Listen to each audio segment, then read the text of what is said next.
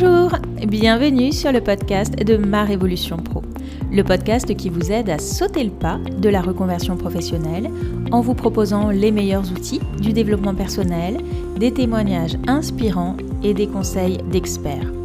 Je suis Clarence Mirkovic, psychopraticienne, coach professionnelle et consultante en bilan de compétences. Si vous êtes à la recherche de votre nouvelle voie professionnelle, je vous invite à télécharger gratuitement votre livret d'exercices pour vous poser les bonnes questions. Vous trouverez le lien dans la description de cet épisode. Je reçois aujourd'hui Esther Ramos. Auteure, marketeuse et créatrice du web, nous allons parler avec elle des différents métiers qui existent autour de l'écriture. Je vous souhaite une très belle écoute. Bonjour Esther. Bonjour Clarence. Merci beaucoup d'avoir euh, accepté euh, mon invitation. Est-ce que tu peux commencer par te présenter, s'il te plaît? Bah, merci à toi. Alors, euh, pour me présenter, c'est toujours euh, difficile, on va dire ça comme ça. Enfin, c'était difficile. Euh, aujourd'hui, je dirais que je suis la créatrice de Ma Case en Plus. Ma Case en Plus, ça regroupe en fait mes différentes casquettes. Il y a trois activités. la première, c'est de l'écriture pour le compte de tiers. Donc, j'écris des posts LinkedIn pour des dirigeants. La deuxième casquette, c'est l'accompagnement de créateurs dans leur stratégie marketing et de communication.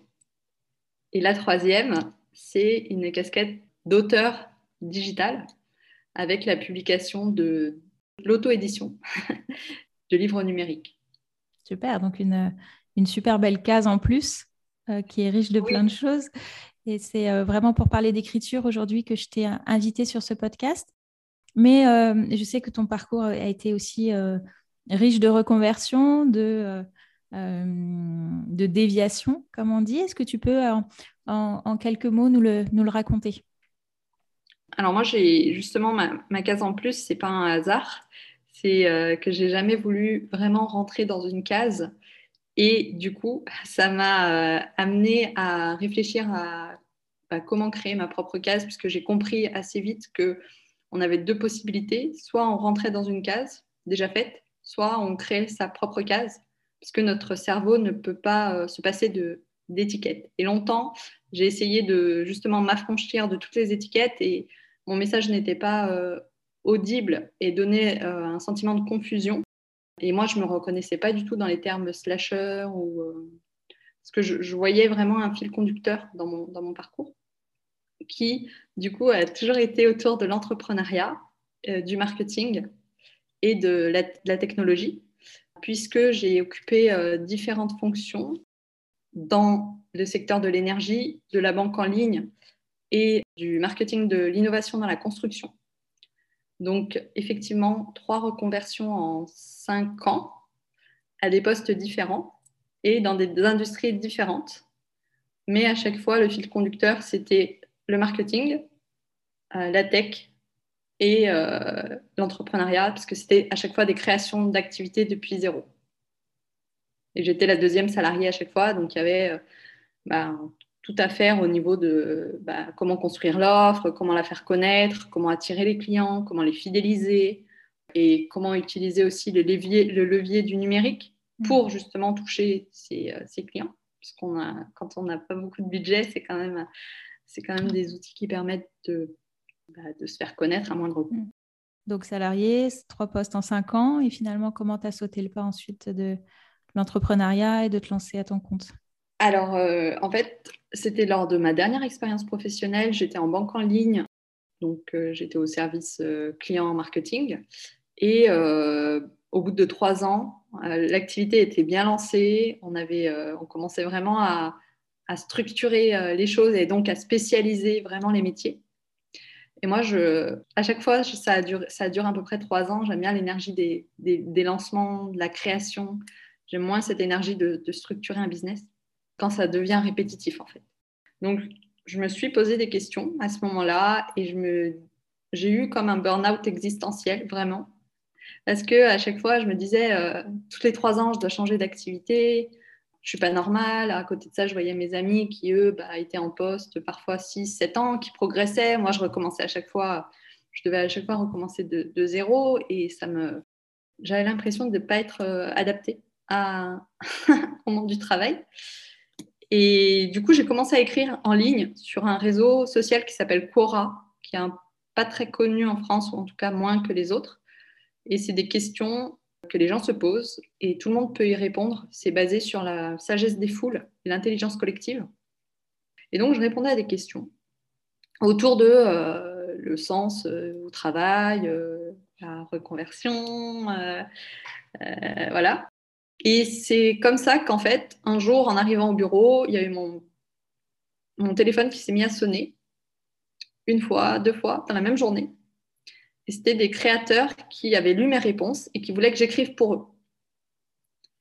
Et du coup, bah, c'est comme ça que que, qu'est née ma reconversion, en fait. Je me posais des questions, j'ai commencé à écrire en ligne. Des gens sont venus me chercher pour que j'écrive pour eux. Je me suis dit, waouh, on peut vivre en écrivant pour des gens.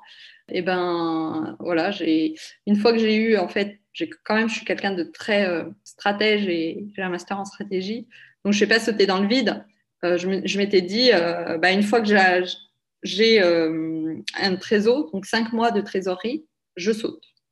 Et donc, c'est ce qui s'est passé, c'est que bah, avec ces premiers clients, j'ai eu assez vite finalement les, cinq mois de trésorerie. Et puis, bah, je me suis dit, bon, j'ai validé euh, qu'il y avait un marché, j'ai validé que je pouvais le faire, j'ai un portfolio, pourquoi pas euh, me lancer, c'est le, bon moment. Et voilà. Et l'écriture, c'est quelque chose qui venait de, de loin? C'est quelque chose de... tu avais déjà voilà, pensé à faire euh, carrière dedans ou c'est venu par hasard finalement? Alors, si je remonte vraiment, vraiment, vraiment loin, moi, quand petite, euh, je voulais être auteur. J'ai toujours eu ce goût pour. Euh, euh, j'ai grandi avec les livres et j'ai toujours eu ce goût pour les histoires. Je voulais être journaliste. J'ai fait Sciences Po pour le journalisme à la base. Donc, il y avait toujours ce lien avec l'écriture. Après, venant d'une famille modeste et qui avait euh, à cœur que je réussisse par l'argent, notamment. Je me suis dit, si je suis journaliste, je vais devoir couvrir la fête de la saucisse à Strasbourg et puis je vais gagner, euh, j'ai très mal gagné ma vie. Du coup, j'ai un peu abandonné cette, euh, ce, ce, rêve-là et puis le milieu journalistique m'avait un peu déçu parce que voilà, il y a le modèle de la presse en France est assez compliqué, c'est un modèle publicitaire, je pourrais en parler pendant des heures, mais j'avais pas l'impression que c'était forcément quelque chose où, j'allais m'épanouir. Et du coup, j'ai opté pour une carrière plus sûre, entre guillemets, dans le, bah, marketing, dans le commerce. Mais l'écriture a toujours été, euh, a toujours été présente dans ma vie. Quoi. Hmm. Alors aujourd'hui, quand on aime l'écriture, quels sont les différents métiers qui existent euh, autour de ça? Alors euh, là, j'ai appris beaucoup de choses au cours de ces dernières années parce que c'est un univers que l'écriture web qui est assez particulier. Et moi, de ce que j'ai vu, il y a l'écriture que j'appelle l'écriture marketing, qui est euh, bah, par exemple euh, bah, la rédaction SEO, qui permet juste d'écrire du contenu sur la base de mots-clés que les utilisateurs recherchent sur Google et pour essayer de remonter dans les requêtes le copywriting, qui là, on ne va pas optimiser pour les requêtes euh, Google, on va optimiser pour les clics et donc pour la vente. Après, il y a le modèle euh, de la rédaction web historique. Et là, on n'optimise pas pour la vente ni pour les requêtes, mais on, vend du temps d'attention des lecteurs. Et souvent, euh, on voit, à part Mediapart, le modèle de la presse en ligne, c'est ça. C'est, il y a une partie des, ressources qui viennent des abonnés, mais en général, la majorité des fonds viennent des, pubs. En fait. Donc ça, c'est l'écriture que j'appelle marketing en fait, parce que finalement, ça a le même objectif, qui est un objectif euh, marchand directement, en première intention. Et moi, ce, ce, qui est en train de naître et qui est encore euh, peu présent sur le marché français, c'est l'écriture digitale, qui pour moi est différente dans le sens où c'est des créateurs, donc des penseurs, enfin des intellectuels, des créatifs qui vont, eux, partager des idées sur une plateforme comme Medium, comme Quora, comme LinkedIn, comme Instagram, comme Twitter. Ils vont attirer une audience sur la base de leurs idées, sur la base de leurs connaissances, et ensuite ils vont monétiser entre guillemets cette audience-là. Donc là, on, voit que c'est la, la, démarche n'est pas exactement la même. D'un côté, on a déjà une offre, on essaye de la de la vendre. De l'autre, on a des idées et on essaye de construire euh, l'offre autour de ses idées, de sa personnalité et de l'audience qu'on a attirée. Comment on fait ensuite pour monétiser son audience? Voilà, c'est un processus de découverte. Déjà, c'est là où les aspects marketing entrent en compte, c'est toute la partie analytique, c'est-à-dire quels sont les contenus qui fonctionnent le mieux et euh, quelle catégorie moi je peux euh, créer autour de mes idées. Par exemple, on voit euh, un Idriss Aberkan qui le fait très bien, qui a inventé le terme neuropédagogie, enfin, et donc il est expert là-dedans. Il y a euh, Fabien Olicard sur la mémoire. Donc, c'est voilà, cette démarche-là qui est de dire, en fonction des sujets qui résonnent le plus avec mon audience et avec bah, moi qui je suis, euh, quelle, est mon histoire, est, quels sont mes centres d'intérêt, bah, amplifier ce qui marche et puis ensuite bah, créer des, actifs euh, numériques ou, ou même, enfin, Fabien Olicard, il a une tournée aussi, donc des mmh. actifs autour de ses compétences et de l'audience qu'on a, qu'on a levée. Hmm, c'est ça, souvent après, il y a des livres, il y a des programmes, ce genre hmm. de choses, c'est ça? Livres, programmes, création aussi. Par exemple, si on prend, bon, on va prendre Kardashian, voilà, Kardashian, elle, elle, lance une marque. Donc, vraiment, euh, il, y a des, y a des créateurs qui euh, ont cette logique business, qui sont vraiment des entrepreneurs dans l'âme et qui veulent monétiser et après, c'est une question de curseur, de quel côté on place le curseur entre le créateur et l'entrepreneur. Et moi, j'avoue que je suis un peu entre les deux. ok, donc l'écriture euh, marketing d'un côté, l'écriture digitale de l'autre. C'est ça, ça les deux grands pôles d'écriture, euh, enfin de métiers en lien avec l'écriture aujourd'hui. Oui, au sein de ces, deux grands pôles, il y a, euh, il pléthore de métiers parce que effectivement, il y a tout ce qui est création. Après, il y a la relecture, correction de, enfin, correction d'orthographe. Et puis, il y a autour de ces, l'écriture digitale, il y a des métiers à créer qui sont, par exemple, bah, quelqu'un qui a un podcast, eh ben, elle peut très bien faire appel à quelqu'un qui a le goût des, mots et de la synthèse pour résumer son podcast en quelques, en quelques mots, enfin, en un post, et donner envie aux gens d'aller euh, écouter le podcast. Donc, il y a plein de services à créer aussi autour de, l'écriture digitale. Quelles sont les qualités euh, nécessaires selon toi aujourd'hui pour réussir dans, dans, l'écriture? Bah, Il y a plusieurs qualités. Moi, je dirais que ce n'est pas tant les qualités, euh, enfin, l'écriture, ça compte, hein, bien évidemment, euh, si on n'a aucune compétence en écriture. Je parle de compétences techniques, ça va être compliqué, forcément, parce qu'il y a des règles dans l'écriture digitale. C'est une écriture spécifique.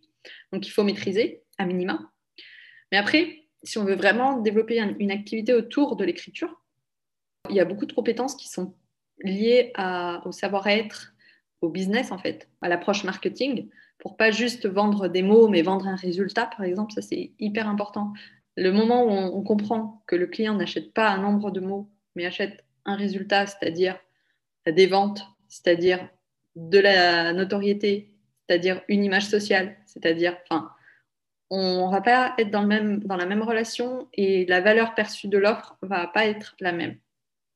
Donc ça, c'est aussi euh, une, des compétences clés, c'est de, savoir construire une offre, comprendre la psychologie de ses clients et euh, répondre de façon euh, adaptée avec une offre qu'ils ne peuvent pas refuser. Ça, c'est le but du marketing en première intention, tellement elle répond à, à leurs besoins et leurs désirs.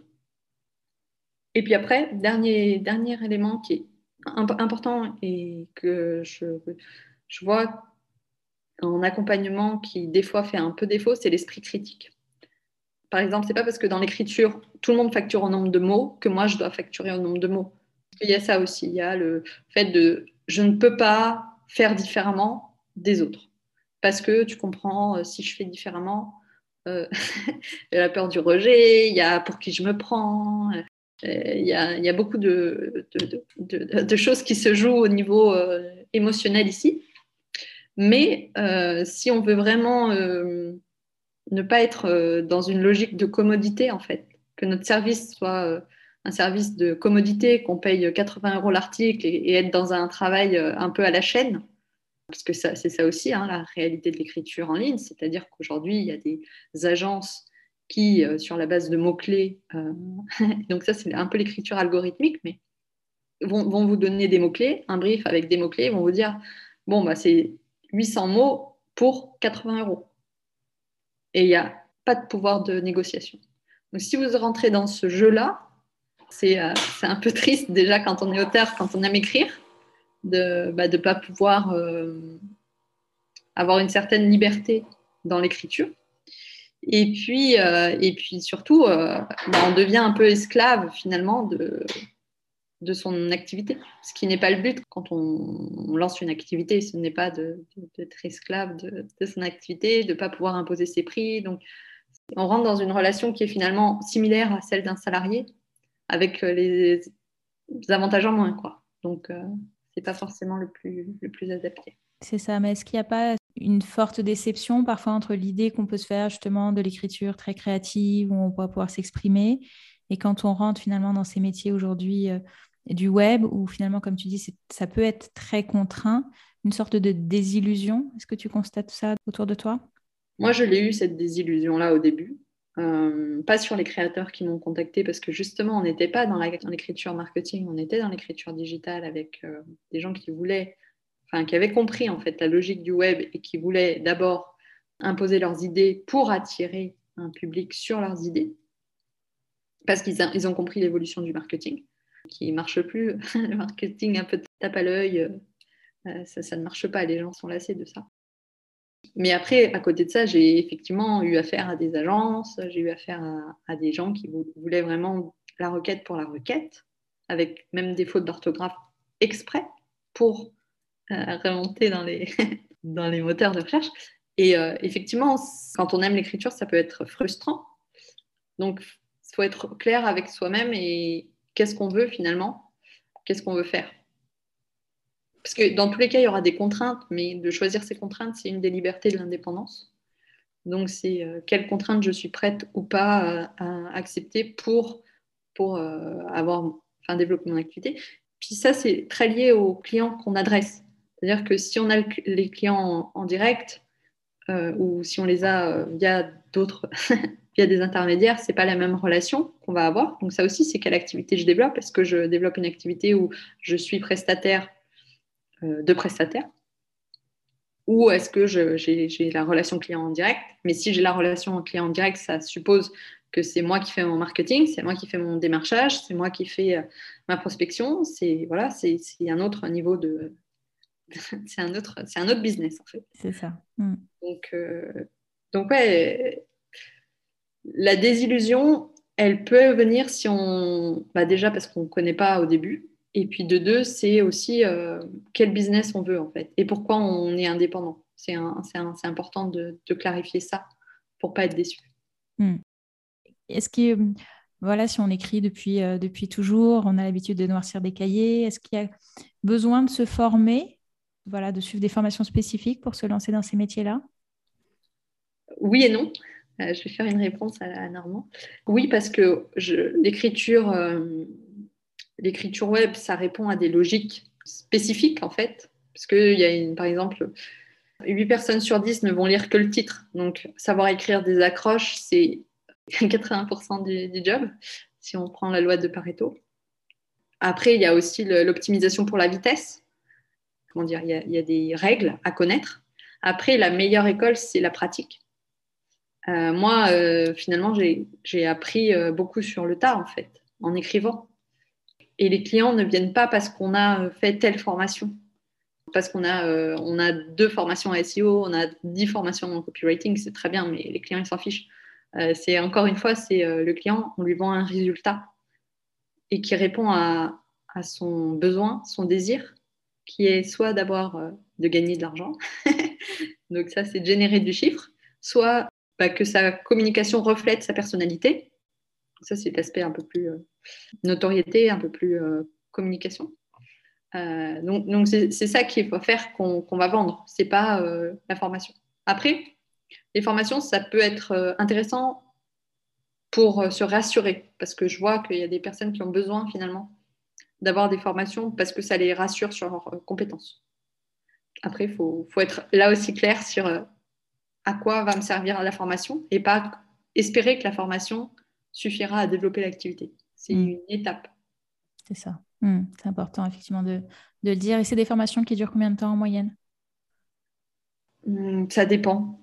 ça dépend. Moi, je suis euh, je suis un Américain qui s'appelle Nicolas Cole, qui m'a beaucoup inspiré. C'est grâce à lui que j'ai écrit sur Cora. Et aujourd'hui, il fait des, il fait en fait un programme en ligne sur 30 jours en fait, où les gens pendant 30 jours, ils écrivent un post par jour.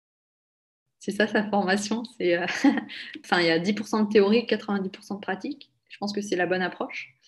Et donc sur 30 jours, on a déjà euh, acquis euh, une certaine aisance, puisqu'on a 30 publications sur lesquelles on peut se reposer pour voir un petit peu ce qui marche, ce qui ne marche pas, voir un peu quels sont nos blocages aussi. Bah, tiens, je n'ai pas, pas réussi à publier ce post puisqu'il était trop intime, donc ouais, peut-être que j'ai besoin de ça. Je n'ai pas réussi à structurer l'idée comme je voulais, mes idées, elles sont un peu confuses. Donc ça, c'est bien, ça donne un coup de boost. Après, c'est sûr qu'on ne va pas apprendre l'écriture digitale en 30 jours. Hein. Faut quand même pas... Après, c'est comme tout, ça donne l'impulsion. Et moi, j'accompagne des personnes sur trois mois, six mois, pour euh, qu'elles prennent vraiment le, coup et qu'elles euh, développent. Finalement, le plus dur, c'est pas de se lancer, c'est de, maintenir une publication régulière et tenir sur la durée. C'est d'analyser aussi euh, les publications, voir un peu, comprendre ce qui marche, ce qui marche pas. et ça, ça demande, je pense, un suivi personnalisé qu'aucune formation aujourd'hui, enfin, pur qui le fait. Après, il y a des accompagnements qui mélangent formation, coaching en individuel ou en collectif qui, peuvent pallier à ça. Mais je dirais que pour être opérationnel, entre un et trois mois, pour répondre à la question de manière concise. C'est des formations qui peuvent être assez, assez courtes finalement par rapport à d'autres. C'est des formations qui peuvent être assez courtes. Après, comme je disais, l'important, c'est pas tant la formation, c'est euh, la pratique en fait. C'est mm. la pratique. Et puis après, il y a aussi, euh, moi, ça fait euh, quatre ans que j'écris en ligne.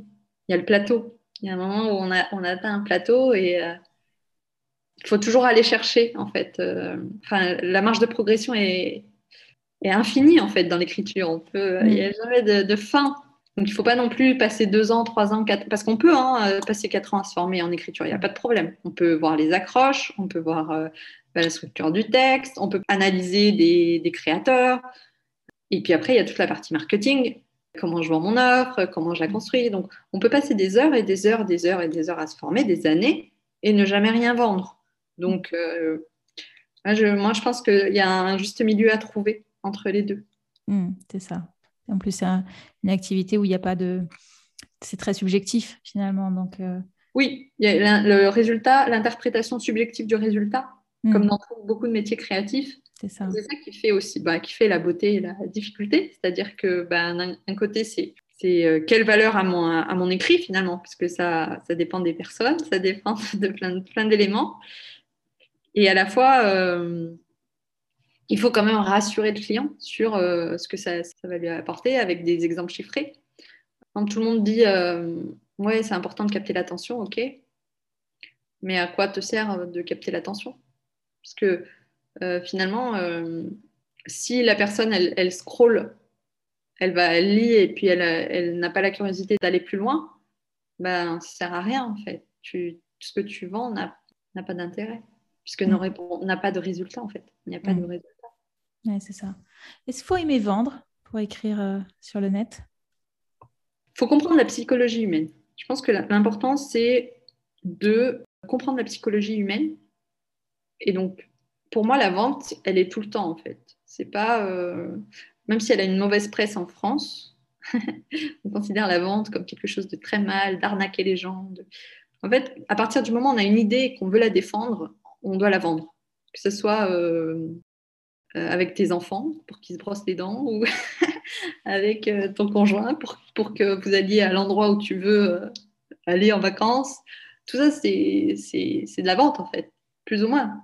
Donc euh, après, c'est sûr que si tu, ton texte il ne parle qu'à toi, ça, ça, ne va pas le faire, puisque du coup, tu vas pas comprendre les attentes des lecteurs et tu vas pas écrire, tu vas écrire que pour toi et pas pour eux.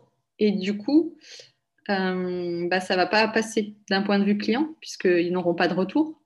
Et du coup, ça, c'est enfin, on va rester dans une écriture loisir, quoi. Et c'est très bien. Moi, j'adore euh, l'écriture. je fais du journaling, euh, j'adore ça. Mais après, si on veut vraiment transformer en business, il faut intégrer l'autre.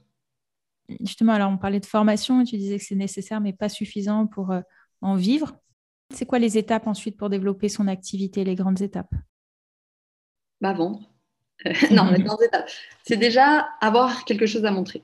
C'est beaucoup plus facile. Il y a deux façons de convaincre les gens. Soit on convainc parce qu'on est euh, euh, sur une idée, sur une intention, soit on convainc sur des résultats. Donc déjà, il faut être au clair sur quoi est-ce qu'on est le plus à l'aise à convaincre. Moi, clairement, j'ai convaincu sur des intentions, mais je me sens plus à l'aise si j'ai des choses à montrer.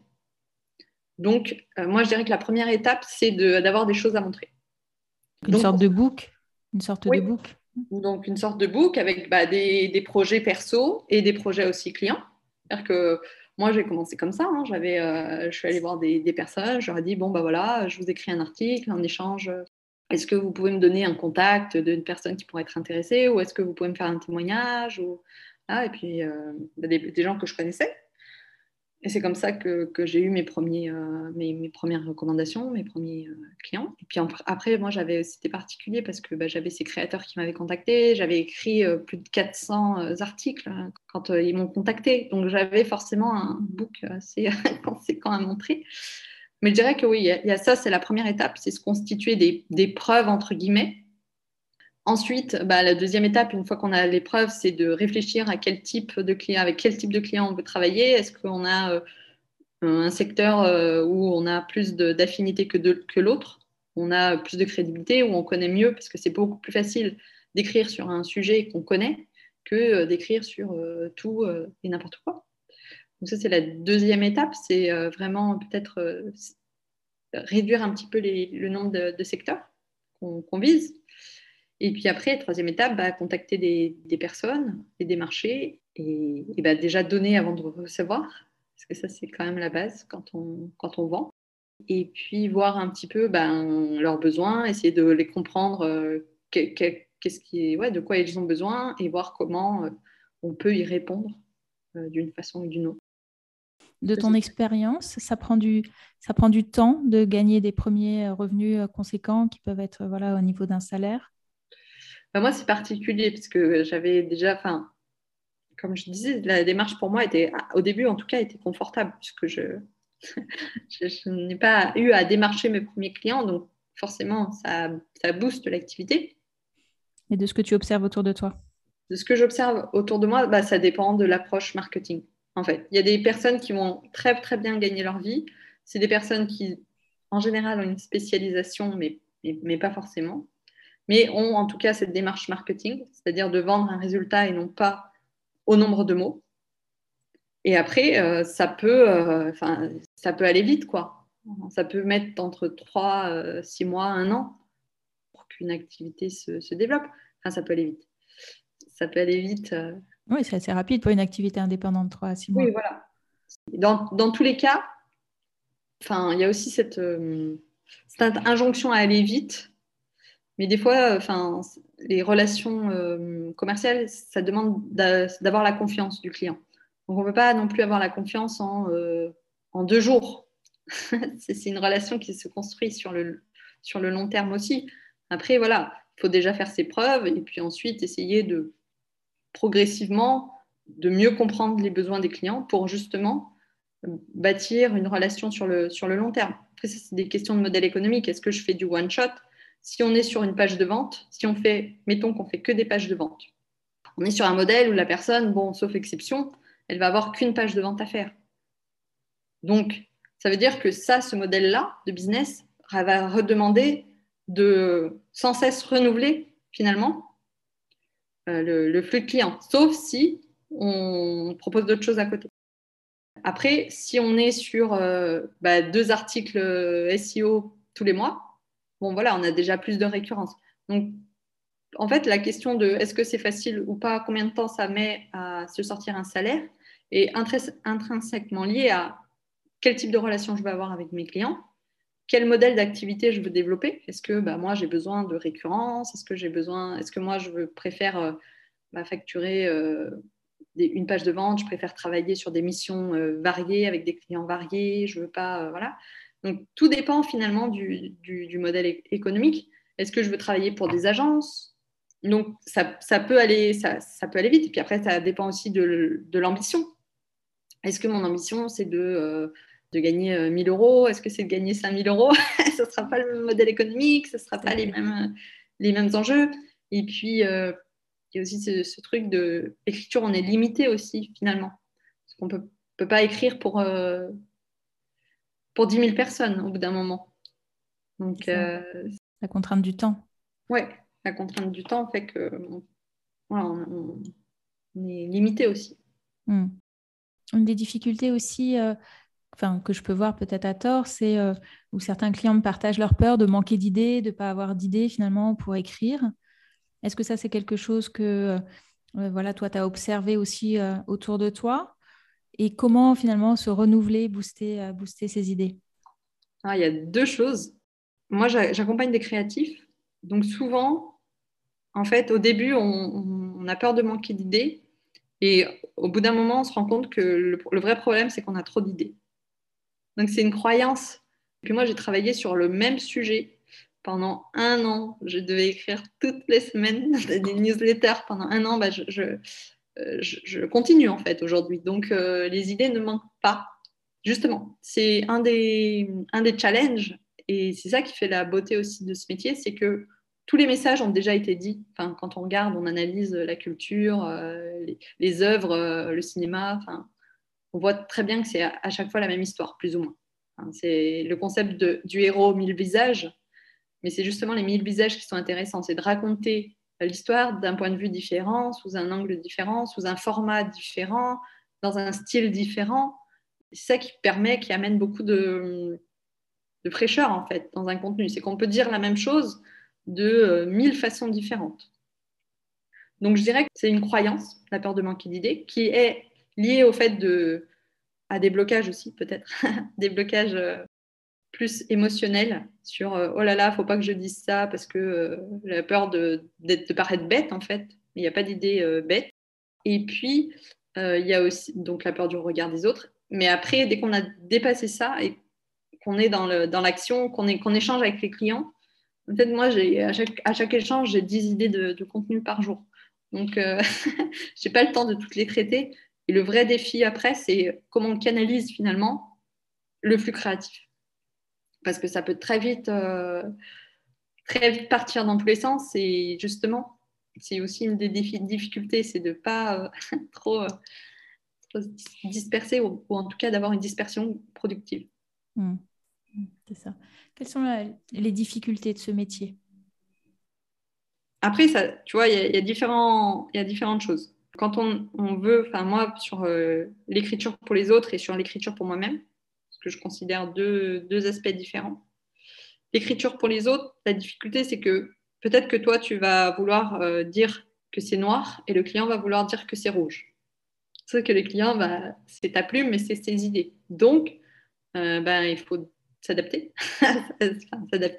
Tu peux lui dire, moi, je pense que c'est noir, mais si lui, il te dit, mais, mais moi, je, suis convaincu que c'est rouge, tu vas devoir lui faire le truc rouge, même si toi, tu, veux que ce soit noir. Donc ça, c'est la première euh, difficulté quand on a, quand on a ces, idées-là. Deuxième difficulté, c'est que quand on, est, on aime l'écriture, on est assez curieux. Et du coup, on peut très vite se dire, euh, je veux écrire sur tout. Je peux écrire sur tout. C'est aussi de, finalement d'accepter on ne peut pas tout connaître et qu'il y a des sujets sur lesquels on a plus de, de, facilité, plus d'intérêt et d'aller vers ces sujets-là. C'est peut-être la deuxième difficulté, d'accepter finalement de, de, créer sa niche parce qu'il y a des croyances, euh, justement, ça va être répétitif, euh, je vais euh, m'ennuyer, et puis tout le monde va me. Enfin, je ne pourrai jamais en sortir. Enfin, il y a plein de croyances comme ça. Ça, c'est les deux difficultés, je dirais, quand on travaille pour les autres.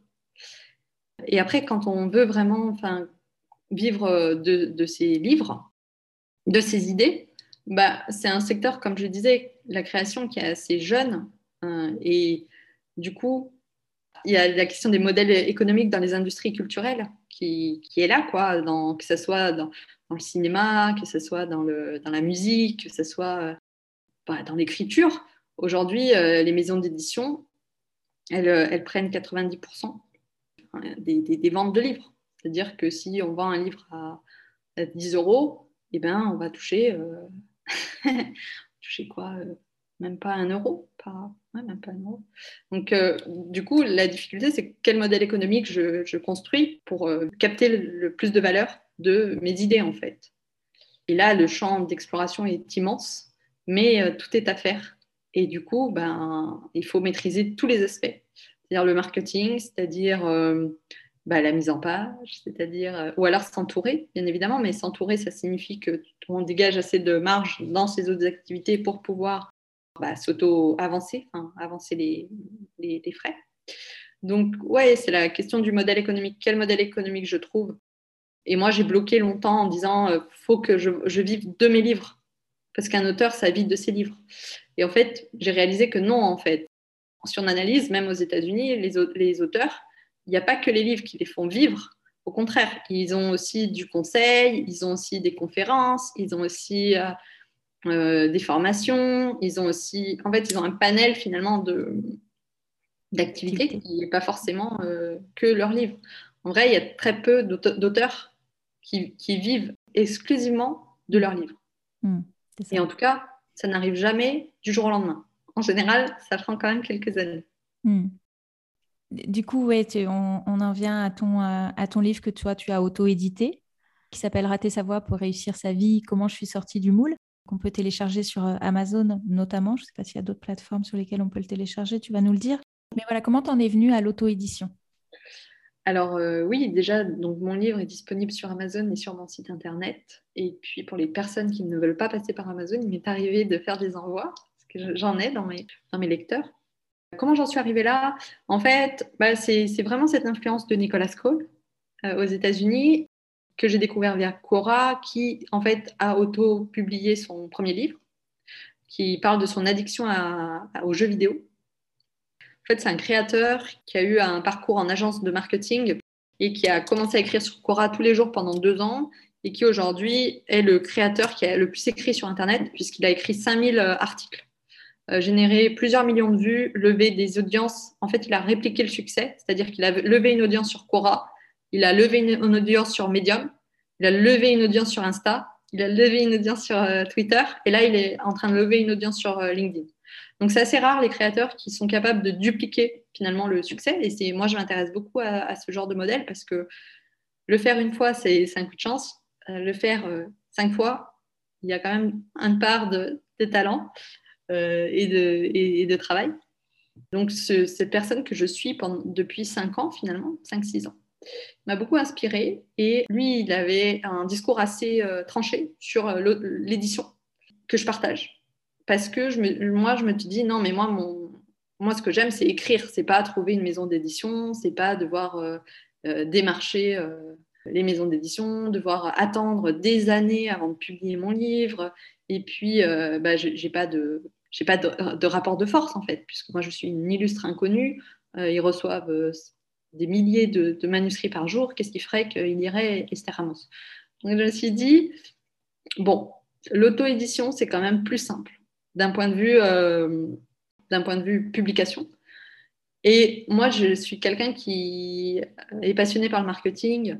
Ça fait quand même huit ans que je suis dans, dans l'industrie du marketing. Donc, c'était aussi, l'idée pour moi, c'était aussi de voir un peu euh, bah, comment je pouvais euh, créer un produit, enfin, créer euh, de A à Z ouais, un produit et le vendre.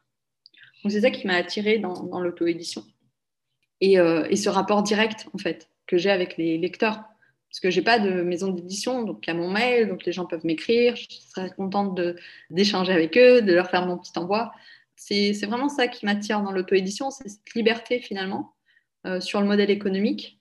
Parce qu'Amazon permet de capter 40%. Donc 40% des ventes versus 9% quand on est Marc Lévy, 5% quand on est euh, Esther Ramos. C'est déjà plus intéressant d'un point de vue euh, business. Et puis, euh, ouais, le fait de, de, créer en fait de A à Z le processus et de, de m'occuper de tout. Moi, c'est quelque chose qui m'animait, en fait. Et puis la liberté, en fait, finalement. Parce que quand on passe par un éditeur, moi, j'ai des gens, hein, dans mon entourage qui veulent absolument être euh, publiés parce que ça fait bien euh, d'un point de vue statut social. Bah, tu choisis pas ta couverture. C'est l'éditeur qui choisit ta couverture. C'est l'éditeur qui va peut-être t'imposer même sur euh, le contenu de, de, ton, la façon d'amener tes exemples. Et puis si l'éditeur n'a pas un marché pour ton livre, parce que moi, c'est un mélange en fait de développement personnel, récit de vie, donc, ce n'est pas un style qui existe déjà finalement. Quand on crée un style qui n'existe pas, on n'est pas intéressant pour les éditeurs parce qu'ils minimisent les risques. Donc, ils prennent que des, livres dont ils sont sûrs qu'ils vont marcher. Ça, c'est le premier point. Ou sinon, ils prennent des gens comme euh, bah, la youtubeuse, je ne sais plus comment elle s'appelle, Lena Situation, euh, qui a sorti son livre il, y a, parce qu'elle a 2 millions d'abonnés sur YouTube. Donc, c'est ça qui lui a donné le rapport de force positif pour euh, finalement euh, se faire éditer. Et pourquoi elle s'est fait éditer? Parce que pour le coup, elle, elle a déjà une audience, donc c'est pas pour l'argent, c'est pour justement, je suis, euh, voilà, j'achète ma légitimité euh, auprès d'achète et je cède bah, 90% de, je m'assois sur 90% de mes revenus, mais je sais ce que je vais chercher. Je vais chercher bah, une légitimité dans mm. des milieux qui, voilà, qui sont quand même assez hostiles aux youtubeurs. Donc, euh, du coup, j'ai perdu un peu le fil. Mais, euh, Non, mais tu as bien répondu à la question pourquoi tu t'étais lancé, euh, quel était ah le sens de ta démarche. Qu'est-ce qui a été facile et, aussi difficile dans cette démarche d'auto-édition? Bah, La difficulté, c'est que en fait, je ne pensais pas que ça prendrait autant de temps d'écrire. Parce qu'au début, je m'étais dit, en un an, c'est fait. Et au final, vu que c'était aussi mon évolution personnelle que je raconte dans le livre, bah, c'était comme si euh, j'évoluais en même temps que le livre. Donc, le livre a mis du temps à, mûrir et j'ai mis trois ans à, l'écrire. Enfin, à vraiment le finir, le publier, ça, a pris trois ans, alors que je pensais vraiment en six mois, ça allait être bon. Euh, donc ça, c'était difficile parce que c'était mon premier livre, parce que j'avais pas toutes les connaissances que j'ai aujourd'hui sur l'auto-édition, sur euh, comment écrire un livre, j'avais pas de j'avais pas repéré quel était mon, mon style. J'avais pas fait de travail vraiment sur euh, quelle était ma différenciation. Euh, donc j'ai découvert un peu tout ça au fur et à mesure. Donc ça c'était c'est ça la difficulté c'était d'avancer un peu dans le dans le brouillard. J'avais pas de routine d'écriture j'avais pas de en fait j'avais pas de structure parce que j'avais cette croyance qu'ont beaucoup de créatifs c'est de dire la structure va va contraindre la créativité, si je me mets structure, ça, ça, je ne vais plus être créative, mes idées vont s'envoler. Et en fait, non, euh, la structure, c'est ce qui va canaliser ma créativité et qui va faire justement que je, vais, je vais être plus, euh, plus efficiente et que je vais pouvoir créer davantage. Mais ça, c'était des croyances que moi j'avais, donc il, va, a fallu lever tout ça. Euh, les croyances aussi sur ben, pourquoi écrire un livre, pourquoi partager mon, mon parcours, personne ne va le lire à part mes amis. Enfin, il, y avait, tout un tas de croyances finalement à lever. Donc ça, c'était vraiment la difficulté. Et qu'est-ce qui était facile? Ben, Je pense que l'écriture, une fois que je me suis mise dedans, écrire, c'est facile pour moi. C'est juste qu'après tout ce travail de relecture, de structuration, de, vu que je n'avais pas de structure, j'ai mis du temps à le, à le formaliser. Et puis, mmh. ce qui était facile aussi, c'était une expérience que moi j'ai vécue. Donc, j'avais pas à faire euh, dix 10 000 recherches, euh, c'est tout. Je partage vraiment des outils que moi-même, finalement, j'ai expérimenté. Que ce soit l'Ayurveda, que ce soit la déconnexion, que ce soit... tout ça, moi, je l'ai vécu en fait. C'est ça qui m'a permis justement d'avoir les idées claires sur euh, quel est le sens de ma vie, comment je lui donne du sens, qu'est-ce que je veux créer. Donc, j'ai pas eu ce travail de recherche qu'on peut avoir bah, quand on ne vit pas l'expérience. Et ensuite, la mise en ligne, la mise en forme?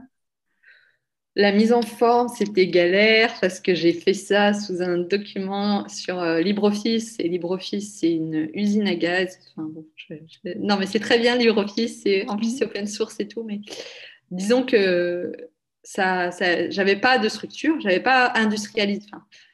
Euh, ça, ça va faire bondir les créatifs. Je n'avais pas industrialisé le processus créatif.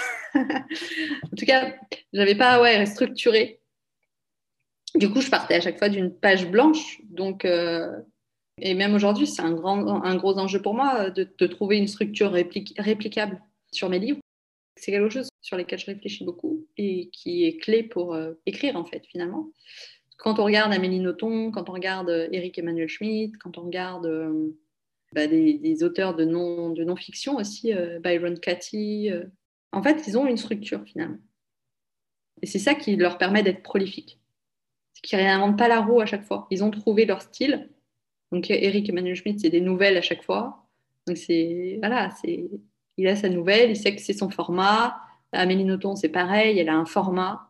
Euh, c'est des livres assez courts, elle sait qu'elle en sort tant par an.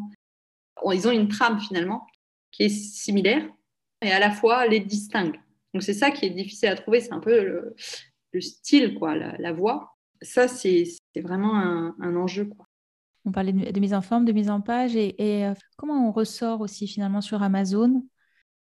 Euh, oui, la mise en page était assez laborieuse parce que voilà, j'étais sur Office et du coup maintenant, c'est vrai que j'utilise euh, Google Doc qui va très bien parce qu'il y a moins de commandes, donc moins de commandes, donc moins de prise de tête. J'ai aussi euh, beaucoup euh, industrialisé dans le sens où maintenant j'ai mes titres, sous-titres, euh, tout ça qui est nickel et que je réplique sur mes livres, donc je gagne du temps.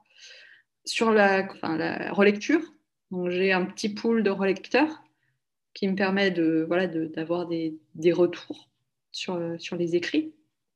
Et puis sur la mise en ligne, tout ça, j'ai la chance d'avoir mon conjoint qui s'est formé sur Amazon euh, KDP et qui maîtrise euh, parfaitement euh, la mise en ligne, le référencement et qui prend en charge cette partie-là. Donc ça, je ne m'en je ne m'en occupe pas. Et puis pour comment on remonte sur les requêtes Amazon, moi, ma stratégie, c'est plutôt parce que je crée ma niche et je ne suis pas sur une niche qui est déjà existante. Ce qu'on a dit tout à l'heure, ça vaut pour en ligne en fait si j'étais sur, un, sur une catégorie, il faudrait que je cible des catégories, mais, mais le problème de ça, c'est qu'il y en a 20 000. Si je mets développement personnel, euh, je ne vais, je vais jamais remonter. Enfin, il y aura Tony Robbins et compagnie devant moi. Donc, il faut euh, nicher, quoi. Et pour nicher, moi, comment j'emmène du trafic, c'est par les réseaux sociaux, notamment LinkedIn, et mon blog, mes lecteurs, en général, c'est des gens qui m'ont découvert sur les réseaux ou euh, sur les réseaux physiques et en ligne, parce que lors d'événements, euh, voilà, j'ai fait quelques événements, et qui après achètent mon livre. Donc, est-ce que tu dirais que finalement, si à, côté du livre, il n'y a pas euh, toute une stratégie réseaux sociaux ou stratégie de contenu à côté, malgré tout, ça va être difficile en auto-édition de ressortir Ouais, non, si on a, je disais, si on n'a pas de stratégie à côté, il va, il va rien se passer. Hmm. Le livre va être noyé sous les autres livres. Et... Hmm. Oui, bah, je crois qu'il y a 90 000 livres publiés chaque année. Hein. Donc, euh, C'est ça, donc c'est aussi important à avoir ça en tête, je veux dire, pour si on veut se lancer, de, d'avoir des moyens de faire connaître son livre à côté. Il y, a, il y a ça qui est important, et il y a aussi, parce que quand j'accompagne des auteurs, faire de la science-fiction ou euh, du fantasy, euh, c'est bien, mais quand on regarde les, couvertures, c'est assez impressionnant de science-fiction.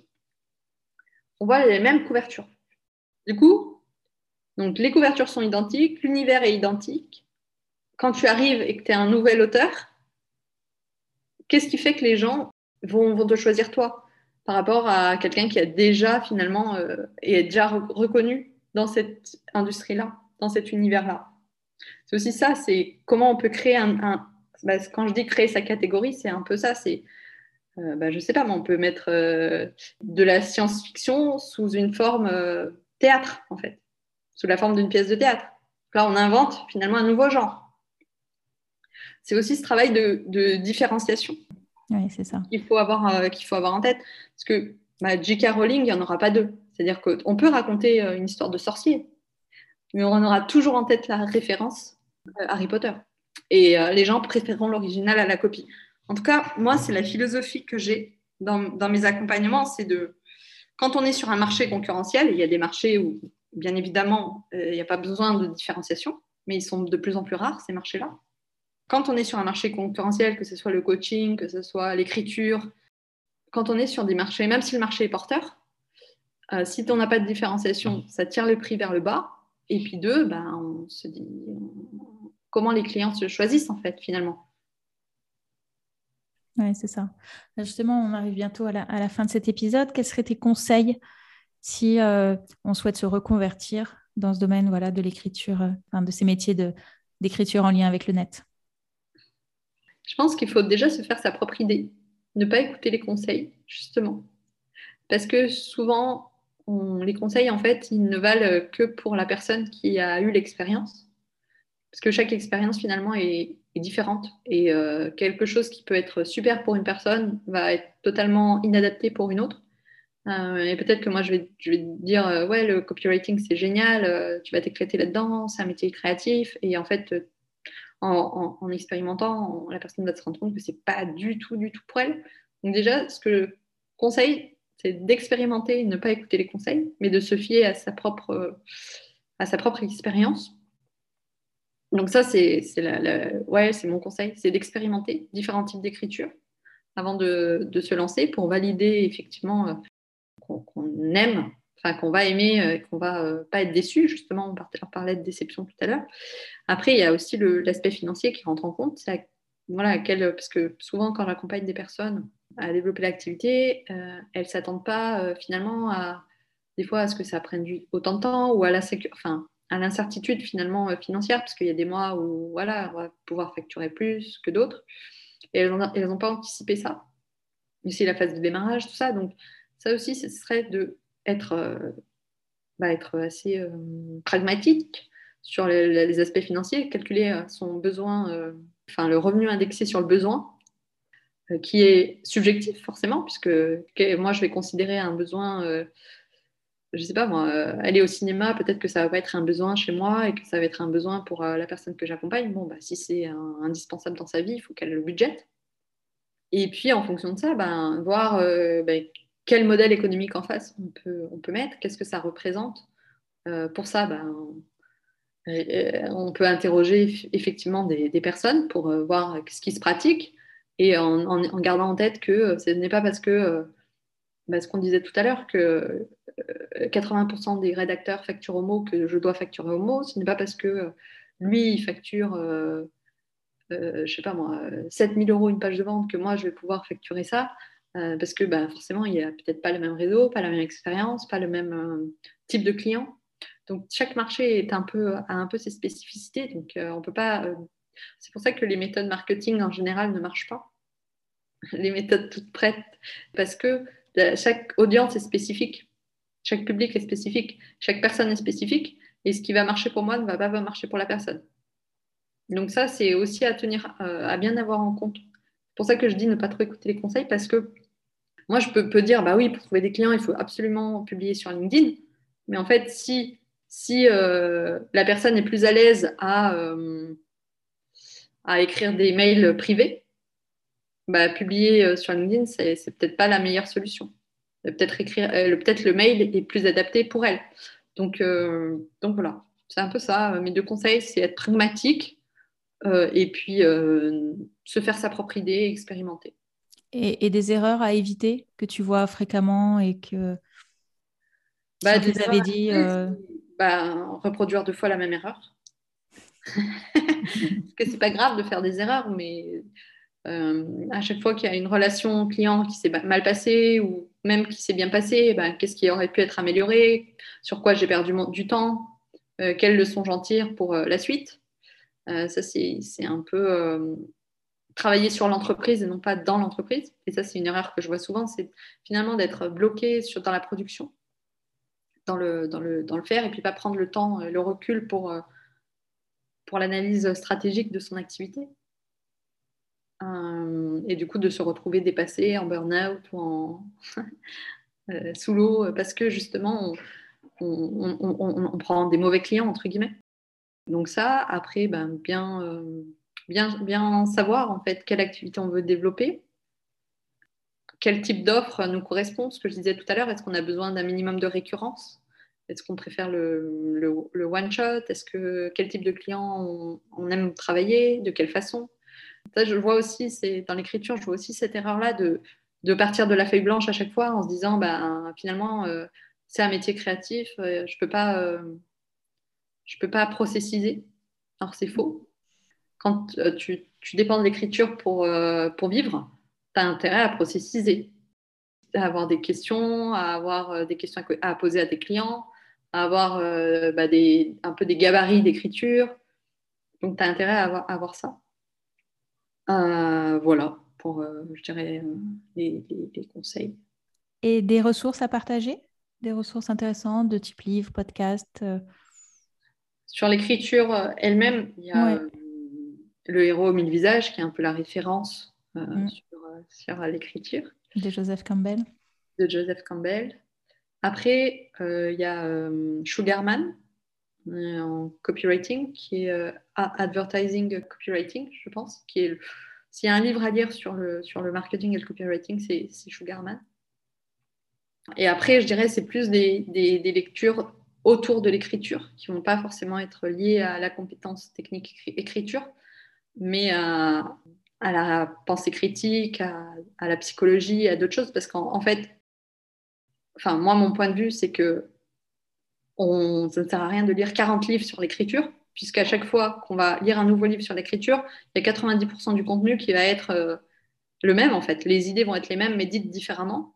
Donc, ça, peut être bien pour la mémoire, d'en lire 3-4, euh, mais à terme, tu as des rendements décroissants. C'est-à-dire que tu vas perdre du temps pour ne rien apprendre comme idée nouvelle. J'entends idée. Hein.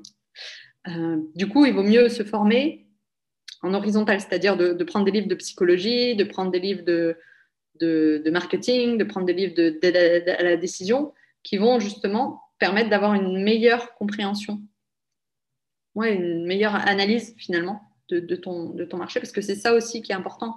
Finalement, il y a aussi les idées, comment tu écris, c'est important, la technique, ce qu'on disait tout à l'heure, mais il y a les idées en fait. Et pour avoir des idées, il faut mêler des disciplines. Donc c'est pour ça que, que je me formerai pas, je ne lirai pas plus de 2-3 livres sur l'écriture. Donc euh, le héros mille visages et Sugarman.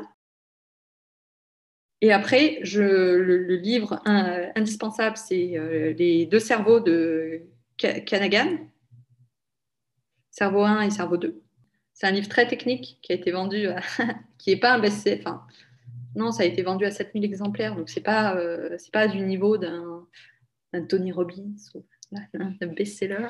Mais ça aide à vraiment comprendre les biais cognitifs et ça, c'est intéressant dans la vente, parce que si tu ne comprends pas euh, ça, tu, vas avoir du mal à vendre. Et puis, euh, même dans, le, dans l'écriture, en fait, parce que l'écriture, c'est la psychologie.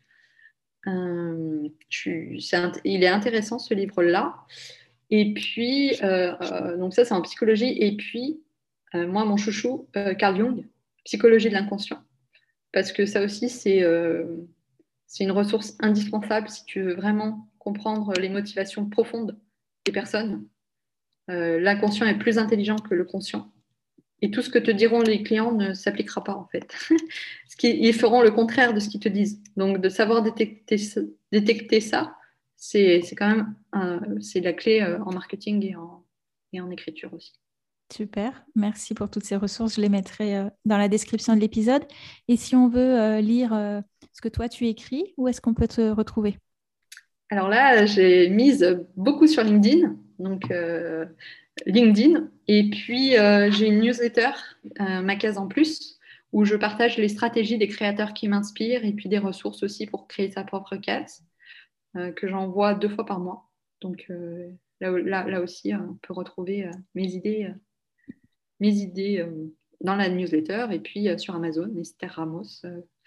j'ai le projet d'écrire 12 mini-livres cette année je viens de publier mon premier recueil de poèmes, dans un autre style. Et, du coup, donc sur Amazon, on peut retrouver tout ça. Super. Et, ben, je, mettrai, je, mettrai, euh, tous les liens.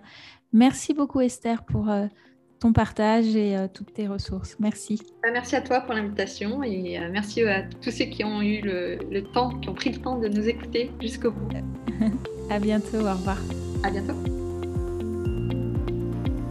Merci d'avoir écouté cet épisode jusqu'au bout. Si ce podcast vous plaît, je vous remercie de bien vouloir lui laisser une note 5 étoiles ainsi qu'un commentaire sur votre plateforme d'écoute préférée. Cela permettra à d'autres de le découvrir. Et si vous souhaitez en savoir plus sur le bilan de compétences, vous pouvez prendre rendez-vous pour un entretien gratuit et sans engagement en cliquant sur le lien dans la description de cet épisode. Je suis également à votre disposition pour un accompagnement thérapeutique si vous vivez une période de grande fragilité suite à un burn-out ou si vous traversez de fortes turbulences liées à une crise existentielle. Contactez-moi pour plus d'informations ou pour prendre rendez-vous. Je vous dis à bientôt. Au revoir.